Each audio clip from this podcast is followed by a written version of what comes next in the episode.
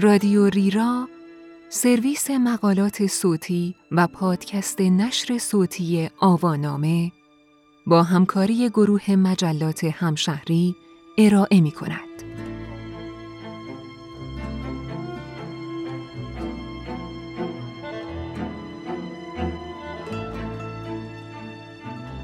رئالیسم جادویی، سورئالیسم سینمایی این عنوان یادداشتی است به ترجمه شهاب نادری مقدم که در شماره 125 مجله سینمایی همشهری 24 در بهمن ماه 1399 منتشر شده است.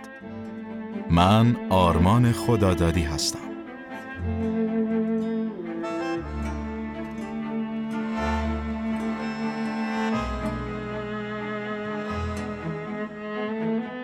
سه برش درباره اقتباس 20 ساعته از رمان 100 سال تنهایی شاید اولین و قدیمی ترین تماس مارکز با سینما توسط پدر بزرگش رخ داده باشد نیکولاس مارکز او نوش را از خیابانهایی که گرمای طاقت فرسایشان چون نیش حشره در تن فرو می‌رفت عبور می‌داد تا به سالن تئاتر المپیا در آراکاتاکا ببرد. سالونی که توسط آنتونیو داکونته ایتالیایی تأسیس شده بود. داکونته در جوانی به همراه برادرانش به آن سرزمین دورافتاده و جادویی در کارائیب کوچ کرد و در تئاتر المپیا که دویست صندلی داشت به اکران فیلم مبادرت ورزید. او همچنین مغازه ای را انداخت که از گرامافون و رادیو گرفته تا دوچرخه های رنگارنگ را به مردم حیرت زده آنجا اجاره می‌داد. گابو همیشه قدردان داکنته ایتالیایی بود که به پدر بزرگش اجازه می‌داد تا به همراه نوش فیلم ها را رایگان تماشا کنند. و همین آغاز عشق او به سینما بود. عشقی که روی سندلی های چوبی سالنی در روستایشان شکل گرفت. جایی که گابو با تماشای تصاویر متحرک روی پرده هیپنوتیزم می‌شد و از ماجرای قهرمانان آن تصاویر متحرک غرق در لذت بود. این ارتباط تا به امروز دوام آورده و حالا به جای اتصال به گابو راه به رمانهایش گشوده است.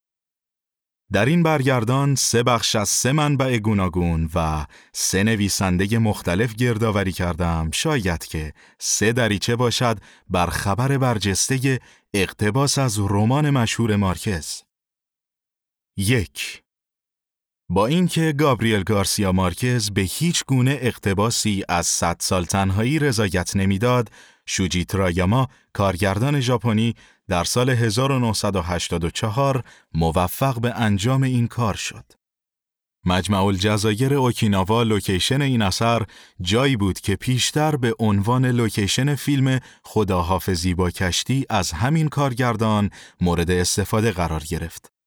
فیلمی که در جشنواره کن 1985 هم حضور داشت.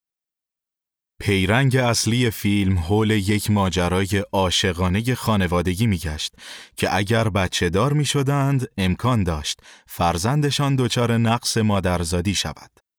این اثر گرچه چندان به رمان مارکز متعهد نبود اما عناصری از رمان مانند کولیها، سیرکها و خوز آرکادیو بو اندیا را در خود داشت. سرخیو بسرا استاد دانشگاه مرکزی بوگوتا و نیز مدیر سابق سینما تئاتر بوگوتا اعتقاد دارد که هوشمندی شوجی ترامایا این نبود که بخواهد کارائیب را در ژاپن نمایش دهد یا بر اساس تفکری ژاپنی اثر را تفسیر کند. بلکه او سعی در یافتن جنبه های جهانی پیام رمان در قالب شهروندی جهان وطن داشت. او اضافه می کند که رابطه بین جایزه نوبل ادبیات و سینما غالبا رابطه ای پر از بدشانسی بوده است. با این حال تایید از جانب نویسنده آخرین چیزی بوده که ترایاما در موردش احساس نگرانی می کرد. ترایاما جزایر اوکیناوا را برای فیلم برداری انتخاب می کند تا هم بتواند آب و هوای گرمسیری را به نمایش درآورد و هم بتواند نیمه اول قرن بیستم در رمان را فضا سازی کند. دو در سال 2019 نتفلیکس اعلام کرد قصد دارد اقتباسی 20 ساعته از رمان 100 سال تنهایی اثر گابریل گارسیا مارکز ارائه کند. از آن زمان تا کنون مخاطبان در انتظار تماشای این اثر هستند. حالا فرزندان مارکز جزئیات بیشتری از تولید این مجموعه را فاش کرده اند. رودریگو گارسیا فرزند گابو و تهیه کننده سریال از آن دارد که چند تغییر ساختاری ایجاد شده است اما آنها به کتاب وفادار خواهند بود. مشهورترین رمان مارکز همیشه گزینه هایی برای اقتباس سینمایی داشته است. اما چنان که گفته شد، گابو همیشه شک داشت که اقتباس تصویری از این رمان پیچیده و پرشخصیت چیز مناسبی از آب در بیاید.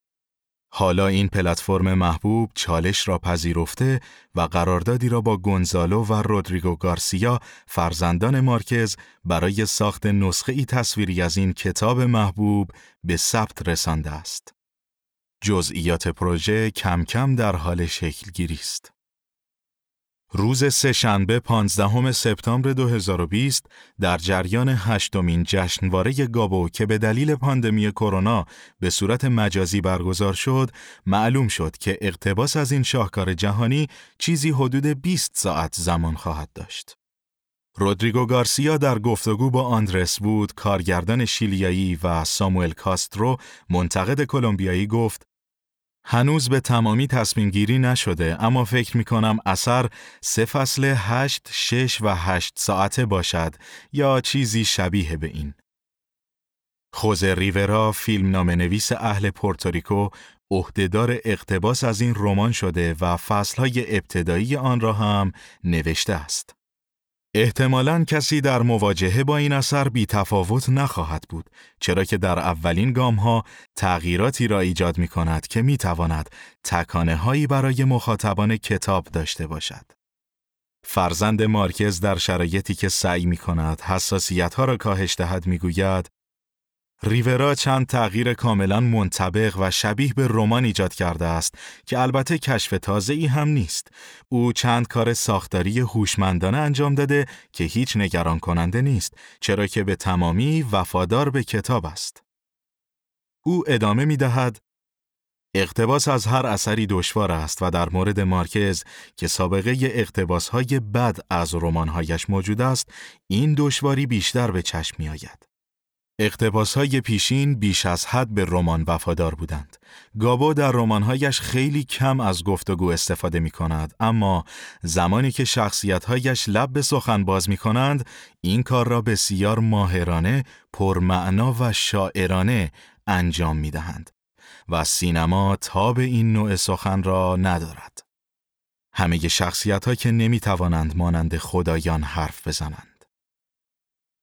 رودریگو با این توجیه که درک می کند برجسته سازی کتاب از سوی فیلمنامه نویسان و کارگردانها ضروری است می‌گوید آنها زمانی کار می کنند که کارگردان در مواجهه با این اثر بینشی جهانی داشته باشد. شما باید برای فیلم نام نویس آزادی های خاصی را در نظر بگیرید. در غیر این صورت کار به سرانجام نمی رسد. در جریان این بحث آندرس بود که سابقه کار اقتباسی هم دارد جمله ای را به خاطر می آورد با این مضمون. شما برای ساخت یک فیلم خوب باید کتاب بدی را انتخاب کنید. کتاب هایی که به مسابه نفرینی در مقابل کتاب های خوب هستند. من کاملا آگاهم که هیچگاه متخصص انتخاب کتاب های نچندان درخشان بود. وود از آن دارد چالش بزرگ با گابریل گارسیا مارکز دقیقا عظمت جهانی کلام اوست که از ویژگی های مهم رمانهایش به حساب می آید و چنین چیزی اگر به تصویر منتقل شود بسیار پیچیده خواهد شد. آثار مارکز سرشار از خورد روایت ها و لایه های تو در تو و پیچیده است. چالش دقیقا نحوه تفسیر دوباره آن همه عظمت و شکوه است. رودریگو گارسیا که سابقه کارگردانی مجموعه هایی چون صداهای زیر و آ دو متر زیر زمین را داشته است می‌گوید همه داستانها ظرفیت اقتباس دارند. به عنوان مثال آنچه گابو تصمیم گرفت در رمان گزارش مرگی از پیش تعیین شده حذف کند یک تصمیم داستانی فرمی و ساختاری بود برای ایجاد تعلیق بیشتر. ما باید بتوانیم در فرمهای گوناگون تعلیق ایجاد کنیم که از مهمترین ارکان داستان است. ما باید به اصل آنچه مردم زندگی می کنند احترام بگذاریم البته که باید همیشه بخشی از آن را اقتباس کنیم. 3. حالا مخاطبان جدی این شاهکار جهانی برای تماشای تصویرهای تجسم یافته آقای نویسنده لحظه شماری می کنند. مخاطبانی که زمان انتشار رمان کارهای عجیبی را رقم زده اند.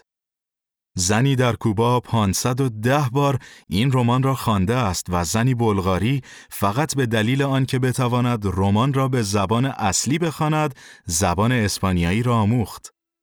نقاشی چینی بیش از صد نقاشی بر اساس این کتاب کشید. یک کلمبیایی فرزندان خود را آمارانتا، اورسولا و خوز آرکادیو از جمله شخصیت‌های اصلی رمان صد سال تنهایی نامید. خبر اقتباس سینمایی از این اثر بار دیگر مباحثی در مورد پیوند ادبیات و سینما را داغ کرده است. بعضی از فیلم ها طوری به زندگی بدل می شوند که گویی خود زندگی هستند. گاهی هم زندگی با حذف اوقات کسل کنندش مانند فیلمی جذاب به نظر می رسد و مواردی وجود دارد که زندگی و سینما در کلیتی واحد طوری در هم آمیخته می شوند که دیگر معلوم نیست چه وقت یکیشان شروع می شود یا آن دیگری کدام زمان به پایان می رسد. رابطه مارکز با سینما هم همیشه همینطور بوده است. جادویی و جدا نشدنی.